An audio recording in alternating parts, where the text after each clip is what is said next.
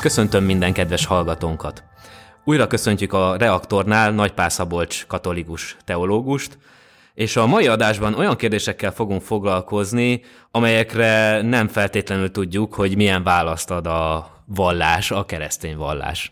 Én Tóth Marcel vagyok, és köszöntöm is meghívott vendégünket, Nagypál Szabolcsot. Én is mindenkit köszöntök. Én azt tenném fel első kérdésnek, amire így nem tudom exaktan a választ, hogy vajon minden állatnak van-e lelke? És ilyen szempontból mondjuk van-e különbség egy hangya és egy kutya között-e? Illetve egy személyes példát szeretnék hozni. Nekem volt egy Pamacs nevű kutyám, aki sajnos már nincs velünk, de még együtt volt velünk, kb. A, egy családtagnak számított. Most például ő vele mi lesz? Ő a mennybe jut, és hogyha egyszer én meghalok, akkor találkozhatok újra vele? Vagy a kutyák ebből a szempontból mások, mint az emberek?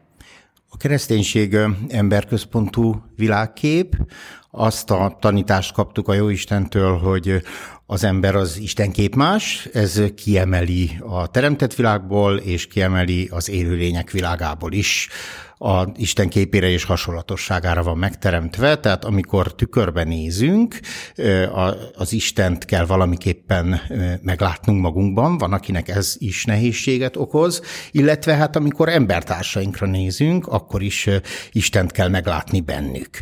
Az élőlényeket lehet szeretni, ez egy másfajta szeretet azért, mint a, a, az emberközpontú szeretet, de szerencsére lehet árnyalni a, a szeretet világunkat. A halál az minden élőlényt fenyeget. A Arisztotelész szerint a éltető lélek van az állatokban is, ezt elfogadhatjuk egy ilyen munka előfeltételezésként. A, a, az anyagtól különbözik a az élőlény, így a növények és az állatok is, meg mások gombák, most nem menjünk bele a biológiába, a, ezt az életet tiszteljük az állatban, és szeretjük őt, mint élőlény. A, az ember lelke az isteni lélek, isteni, ez az istenkép más sejlik föl, ragyog föl az embernek a lelkében, ezzel csak az ember rendelkezik. A, a mennyországot úgy képzeljük el, mint ami a, az embernek jut ki, Ugyanakkor a, az édenkert párhuzamára tekintve a paradicsom is be lesz népesítve növényekkel és állatokkal. És akkor összefoglalóan nem konkrétan Pamacs nevű kutyáddal fogsz találkozni a mennyországban, hanem kutyával fogsz találkozni a mennyországban. A, az állatvilágnak és a növényvilágnak a gazdagsága veszi majd körül ott az embert. Ez egyben azt is mutatja, hogy a, az emberi testnek is kiemelt szerepe van a keresztény teológiában, és az anyagnak is kiemelt szerepe van, mert nem csak a lelkünk támad föl, hanem testben is föltámadunk. Tehát akkor az állatoknak nincs lelke? Ilyen isteni lelke nincs, ami az embereknek van. Viszont, hogyha most felmerültek az állatok, én előállnék egy furcsa kérdéssel, egy természettudományos szemszögű kérdéssel. Gondolom már mindenki hallott a neandervölgyi emberről. A tudomány mai álláspontja szerint a neandervölgyi emberek sem nem ősemberek, sem nem emberek, hanem az a homo sapiensnek egy alfaja, és akkor ebből a szempontból, hogy ugye sem nem állat, sem nem ember, akkor nekik szintén lehet, hogy van lelkük, illetve ők is a mennyországba juthattak? A tudomány mai álláspontját tiszteletben kell tartani, nyilván lesz holnapi álláspontja is a tudománynak, mint ahogy tegnapi álláspontja is volt. A tudomány fejlődik, a keresztény emberek is részt vesznek a fejlesztésében. A, konkrétan a neandervölgyi kérdésre a, nekem a válaszom az, hogy nem tudom, szerintem senki se tudja. A biológia nem illetékes annak megítélésében, hogy a törzsfejlődés evolúció során melyik volt az a hatalmas ugrás, amikor a, az állatvilágból egy isteni lélekkel rendelkező ember kiemelkedik. Lehet, hogy ez a neandervölgyiek előtt volt, lehet, hogy után. Engem egyáltalán nem zavarna, ha neandervölgyekkel találkoznék a Mennyországban, de hát ezt majd meglátjuk. Az viszont biztos, hogy ez az ugrás, ez nem magyarázható biológiai eszközökkel, tehát ez egy isteni közbeavatkozás, ez a pillanat, amikor megjelenik a, az Isten képmásiságnak a tulajdonsága, és ezáltal az, az állatvilágból kiemelkedik az ember. Kolumbusz Kristóf 1492-ben fedezte föl Amerikát, illetve ezután kezdődött meg az indiánok megtérítése. Azok, akik azelőtt éltek, ott soha nem találkoztak a keresztény vallással, így nem is adódott lehetőségük arra, hogy megkeresztelkedjenek, illetve hogy Jézus tanait kövessék, és Jézus tanai szerint éljenek. Ők akkor most bűnösök? Továbbá emiatt a pokolra jutottak?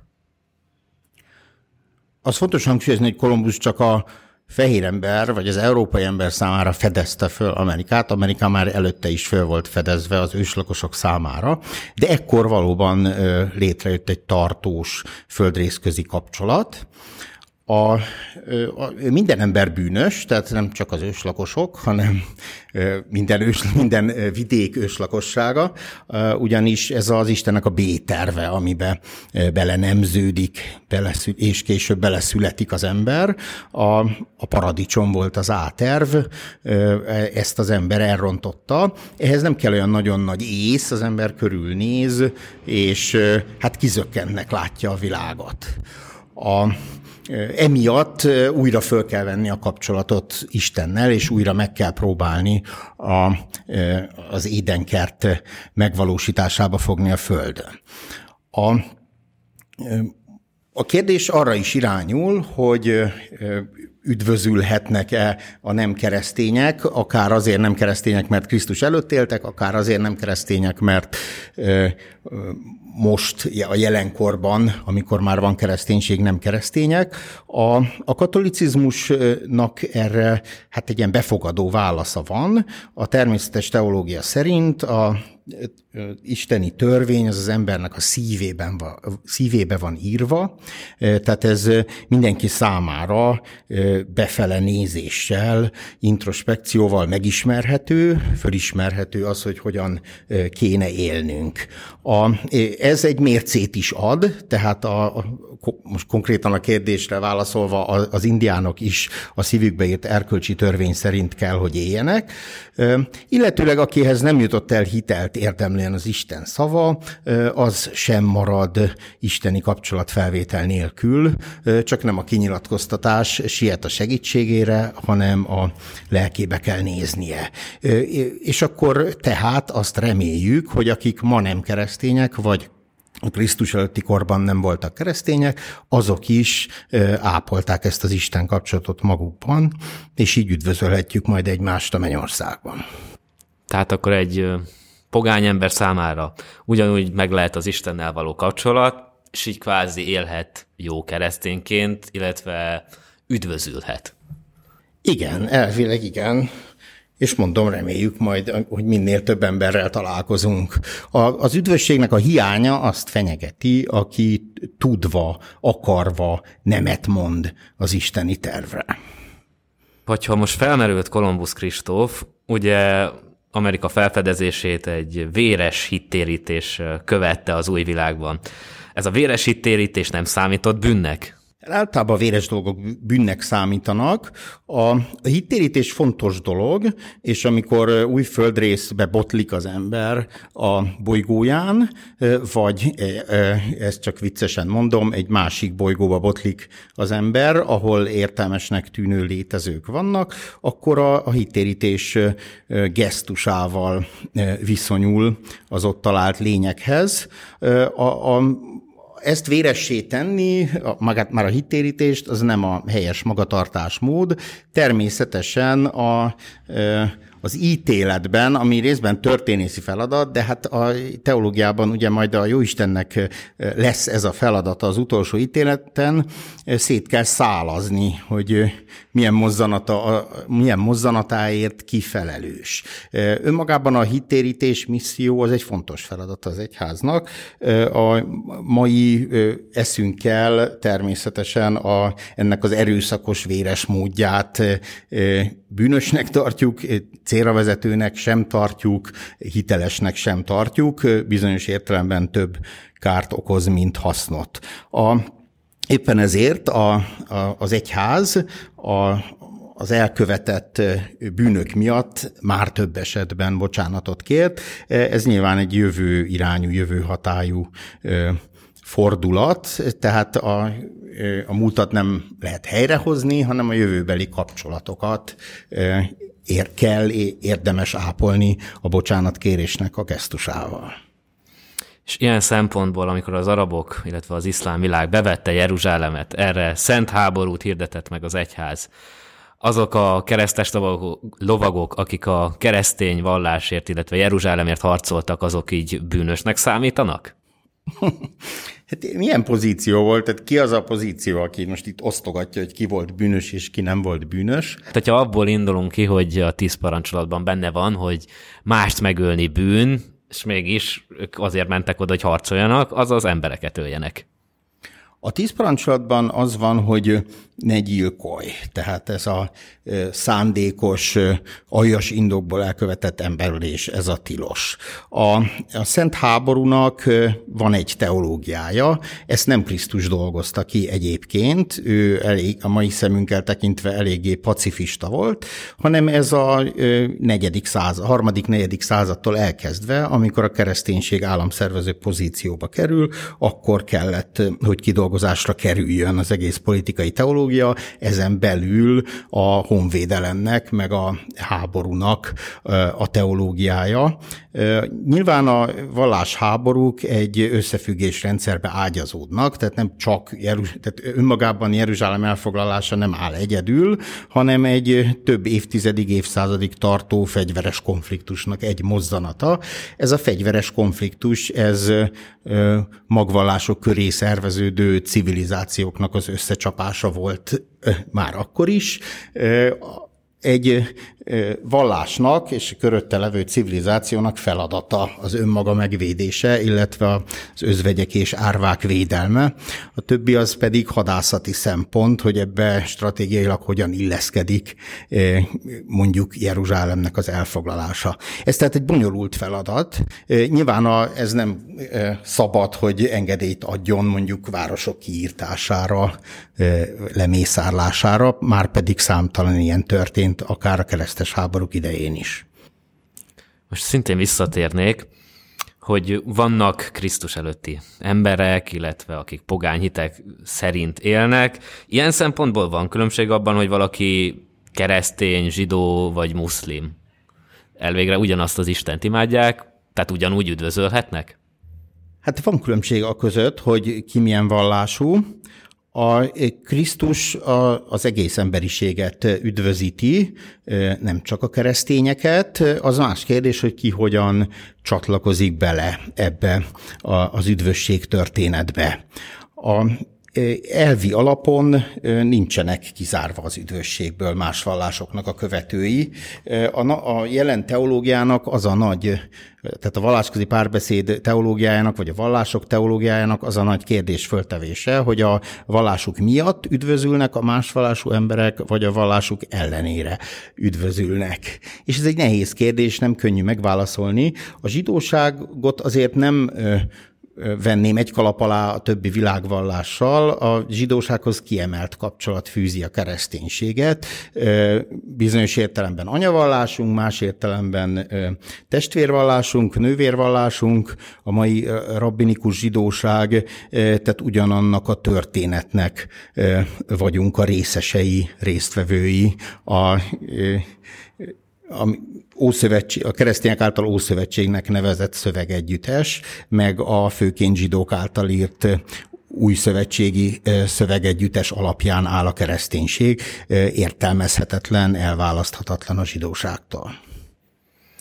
És azok a vallások, amelyek mondjuk nem keresztények, tehát mondjuk valaki hindu vagy buddha, buddhista, és betartja a tíz parancsolatot, tehát így keresztényi szempontból egy ideális életet él, nem lop, nem hazudik, segíti a másokat, de nem Jézusban hisz, ez a keresztény egyház szempontjából, illetve a Jézus tanai szerint ez így bűn, illetve ez így egy hibás felfogás, életfelfogás, vagy ez így teljesen akár ők is a mennybe juthatnak. Ezen, ezen az alapon igaz, mert hogy ebben a, a kategóriában tulajdonképpen csak egy dolog hiányzik, hogy nem Jézus Krisztusban hisz, illetve az Teremtő Istenben.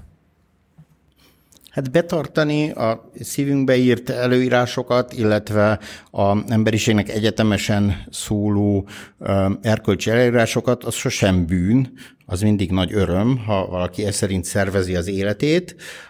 Annak külön örülünk keresztény szempontból, hogyha ez egy személyes Istenbe vetett Isten szerelemnek a lendületében történik, és mi nem tudunk másra mutatni, mint a Jézus történetre, mint amely alapvető az emberiség történelmében. A, mind, tehát a többi emberrel kapcsolatban nem ez a feladatunk, hogy azt mérlegeljük, hogy ők üdvözülnek vagy nem. Mi ezt a történetet hirdetjük, és reméljük az ő üdvösségüket. Szerencsére nem a keresztények dolga, nem a pápáé, nem a püspököké, nem mi kettőnké itt a mikrofon körül, hogy eldöntsük, hogy ki üdvözül és ki nem üdvözül. Imádkozhatunk mások üdvösségéért, sőt, ez egy nagyon szép dolog is, illetve nekünk meg kell tenni a hithirdetésnek nevezett feladatot, ami leginkább tanúságtételt jelent, hogy mások számára is vonzó legyen az a nagy narratíva, amelyet mi hirdetünk. Felmerült, hogy így a megalapítása óta az utóbbi 2000 évben azért sokat változott a római katolikus egyház. Te ugyebár római katolikus vagy, illetve teológus is vagy, a római katolikus egyházon belül még ma is elő van írva a papi nőtlenség, a, cöl, a cölibátus. Esetleg ez nem számít már idejét múltnak, és nem lehetne engedni a papoknak, hogy nősüljenek? Ugye sok uh, protestáns vallás ezt felülírta, ez volt az első reformációjuk. Ilyen téren nem lehetne újítani a katolikus egyháznak is? A római katolikus egyház rítusokból áll, legalább 13 rítusból, ebben 12-ben vannak nős papok, egyetlen egy rítus van, amely megköveteli a papi nőtlenséget, ez a latin rítus, természetesen ez a túlnyomó többsége a római katolikus egyháznak. Ez nem egy kőbevésett és nem egy örök tanítás, a papok sosem nősülhettek, és ma sem nősülhetnek se az ortodoxiában, se más római katolikus rítusokban. Fordítva, tehát nős férfiakat szenteltünk, vagy szentelnek pappá, vagyis van egy sorrendje a szentségeknek, tehát el, először a házasság szentsége, és utána a pappá szentelés, és egyébként megözvegyülés esetén sem házasodhatnak újra a keleti ortodoxiában sem, meg a római katolikus egyházban sem ilyenkor a papok. A a nős férfiak papá szentelésének van teológiája a katolikus egyházban, Magyarországon is vannak nős római katolikus papok, a görög katolikus egyházra gondolok, ez, ezek nem összeférhetetlen dolgok. A latin rítusban a szerzetességhez kapcsolódó fegyelem lett megkövetelve a cölibátus tekintetében. Ez egyébként bizonyos értelemben már akkor idejét múlt, amikor bevezették, vagy mindig idejét múlt, tehát a nőtlenség az mindig egy hát egy föltartott mutató új, egy intőjel a világ számára, hogy így is lehet élni. Tehát ez nem volt korszerű sosem. Az, hogy mikor jön el annak a pillanata, hogy nős férfiakat is a latin ritusban pappá szenteljünk, ez egy egyházvezetői döntés. Nyilván korunkban egyre inkább erősödnek ezek a hangok, akár a ter- bizonyos földrészekre jellemző paphiány miatt, más földrészekre egyébként nem jellemző a paphiány, tehát a katolikus egyházban ebben is okosnak kell lenni, hogy itt egy világegyházról van szó, és akkor nem lehet helyi problémákat teológiai szintre emelve világméretűvé tenni. De egyébként pedig semmi megbotránkoztató vagy felháborító nincs, ahogy kifejtettem, egy nős papban. Szerintem még az én életemben elmozdulás lesz ebben a témában, ha jósolhatok. Ugyebár ezt Jézus tanai nem írják elő, hanem ezt maga az egyház találta ki. Ráadásul a célja az volt, hogy a papi tisztségeket ugye ne lehessen családon belül örökölni. Hát van egy ilyen magyarázat, igen, bár ez kicsit olyan marxista, osztályharcos ízű. Az, az, az egyház találta ki, az úgy erős, hát Jézus találta ki, tehát ő maga nem élt házasságban, és nem voltak gyermekei, legalábbis nem tudunk róla, illetve fordítva mondanám, tehát ha lettek volna, akkor biztos, hogy tudnánk róla, úgy tudjuk, hogy nem volt, tehát nem volt. A, az, hogy ez kötelező legyen a papságra, az valóban egy későbbi fejlemény.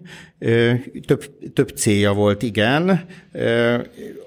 Bizonyos nehézségekbe ütközik majd a feloldása, de hát ma már vagyoni szempontból ez, ez nem egy jelentős kérdés. Inkább a, a teljes élet átadottsága szokott, mint lelkiségi érv megjelenni. Ha más vallásokra, például az ókori, ókori görögök hitvilágára úgy tekintünk, mint mitológiára, akkor hogyha megfordítjuk ezt a szempontot másik szempontból, mennyire feleltethető meg a Biblia mitológiának? Igen, mi keresztények, mi a vallástudományban mitológiaként írjuk le a, a görög-római vallásosságot. Nem hiszem, hogy ez megalázó lenne, vannak olyan pozíciók, vagy elképzelhetők olyan pozíciók, hogy a kereszténység is mitológiaként mutatkozik. A maga a kereszténység nem mitológiaként tekint magára, persze attól függ, mit értünk mitológia alatt. A, a kereszténység igazságnak látja a saját történeteit, elismerve természetesen, hogy aki nem ebben a történetben áll, hanem egy másik vallás történetében, vagy egyetlen egy vallás történetében sem, annak a számára a mitológiához hasonló működésmódok fedezhetők fel a kereszténységben a, az, az Istennek a kereszténységben van egy története az emberrel. A Jézus, aki a központi alak a kereszténységben, ő nem mitológiai alak, ő történelmi alak, tehát egy létező személy, kevés kortársáról tudunk annyi mindent, mint ő róla, tehát egy ilyen történelmileg körülbástyázott személy, akiben a megváltót ismeri föl a kereszténység, de ezt nem a mitológia gesztusának tartjuk, hanem a teremtéskor elkezdődő történet kicsúcsosodásának. Ha nem is mitológia a kereszténység, azonban számos mitológiára hajazó eleme van. Mire gondolok itt? Például a Bibliában szerepelnek angyal, angyalok, de ha ez még nem is elég, vannak benne démonok, tehát hogyha valaki hisz abban, hogy létezik Isten, akkor abban is hinnie kell, hogy léteznek démonok. Hát belülről a kereszténységből nem szeretjük a mitológia szót, mint mondtam, nem tartjuk mitológiának a keresztény világképet, ugyanakkor mindenkinek szíve joga, hogy kívülről mitológiaként lássa ezt. A, valóban a kereszténységnek van egy angyaltan, angelológia része, amely az angyalok történetével foglalkozik, a első látásra talán a 20.-21. században már lényegtelennek tűnhetik, de aztán meglepődve veszük észre, hogy a korszellem, az ezotéria világa, a, a, ott nagyon is kap, tud kapcsolódni ebben a kereszténységhez. Tehát tulajdonképpen a angyaloknak a angyalokról szóló beszéd az sosem volt népszerűbb, mint éppen manapság a 21. században. A kereszténység azért óvatosan beszél az angyalokról. A Akvinói Tamás azt mondja, hogy háromféle idő van, az emberi idő, tempus, az örökkivalóság ideje, Isten idő, eternitás, és az angyaloknak az ideje az évum, vagyis az angyaloknak egy saját történelme van, amelynek csak néhány sarokpontját ismerjük, különösen azt a döntő mozzanatot, amikor föllázadnak az angyalok Isten ellen, és akkor ketté ágazik a, a, az, a, a, az angyali közösség, a, a, a jó angyalok és a rossz angyalok az ördögök világára. A démonok? Hát a, dém, a démon szó, ugye ez egy görög szó, nem, ja, inkább az ördög, jó, nevezhetjük démonoknak is, ennyire nincs kibontva, hála Istennek a kereszténységen belül. A, Az ember szempontjából annyi a lényegük, továbbra is emberközpontú és nem angyalközpontú a keresztény világkép, az embereket kísértik és próbálják rossz, rosszra vinni, és a jó angyalok azok pedig próbálják védelmezni az embert. Tehát a maga a harc, a lelki harc, az továbbra is az ember körül zajlik, és az angyalok ebben hát igazából mellékszereplők. Az ember a, a maga, vagy hát a teremt teremtett világnak a teljessége, pont azért, mert szellem, lélek és testnek az együttese, és ez egyetlen más lényre sem jellemző. És mi a helyzet a démonológiával? Hát ha azt érted alatta, hogy mit kezdjünk az embert megszálló lényekkel, akkor az ördögűzésnek van hagyománya, és van jelenlegi gyakorlata is, az már más kérdés, hogy a 19.-20. században a tudomány sok területét átvette ennek olyan értelemben, hogy a nem tudom, elmebetegségek, pszichiátriai, pszichológiai betegségek, torzulásokat ismerjük föl manapság sok olyan jelenségben, amelyet e tudományok kialakulása előtt még az ördögűzés módján kezeltünk volna volna, de azért marad terepe az ördögűzésnek, ma is folyhatik ördögűzés, ezek nyilván a végső esetek, amikor az egyház ezt ismeri föl, hogy valakit az ördög szállt meg, és ekkor az imádságnak az erejével igyekszik megszabadítani ezt az embert. De hát ennek nagyon szűkek a keretei, és nagyon szigorúan szabályozottak, és csak meghatározott emberek végezheti. Köszönjük szépen Nagypál Szabolcs katolikus teológusnak, hogy válaszolt a kérdéseinkre. Sziasztok! Kedves hallgatóinknak pedig köszönjük, hogy ma is velünk tartottak. Kövessétek továbbra is a Reaktor Facebook oldalát, a podcastjainket meghallgathatjátok Apple Podcasten, Spotify-on és YouTube-on is. Sziasztok!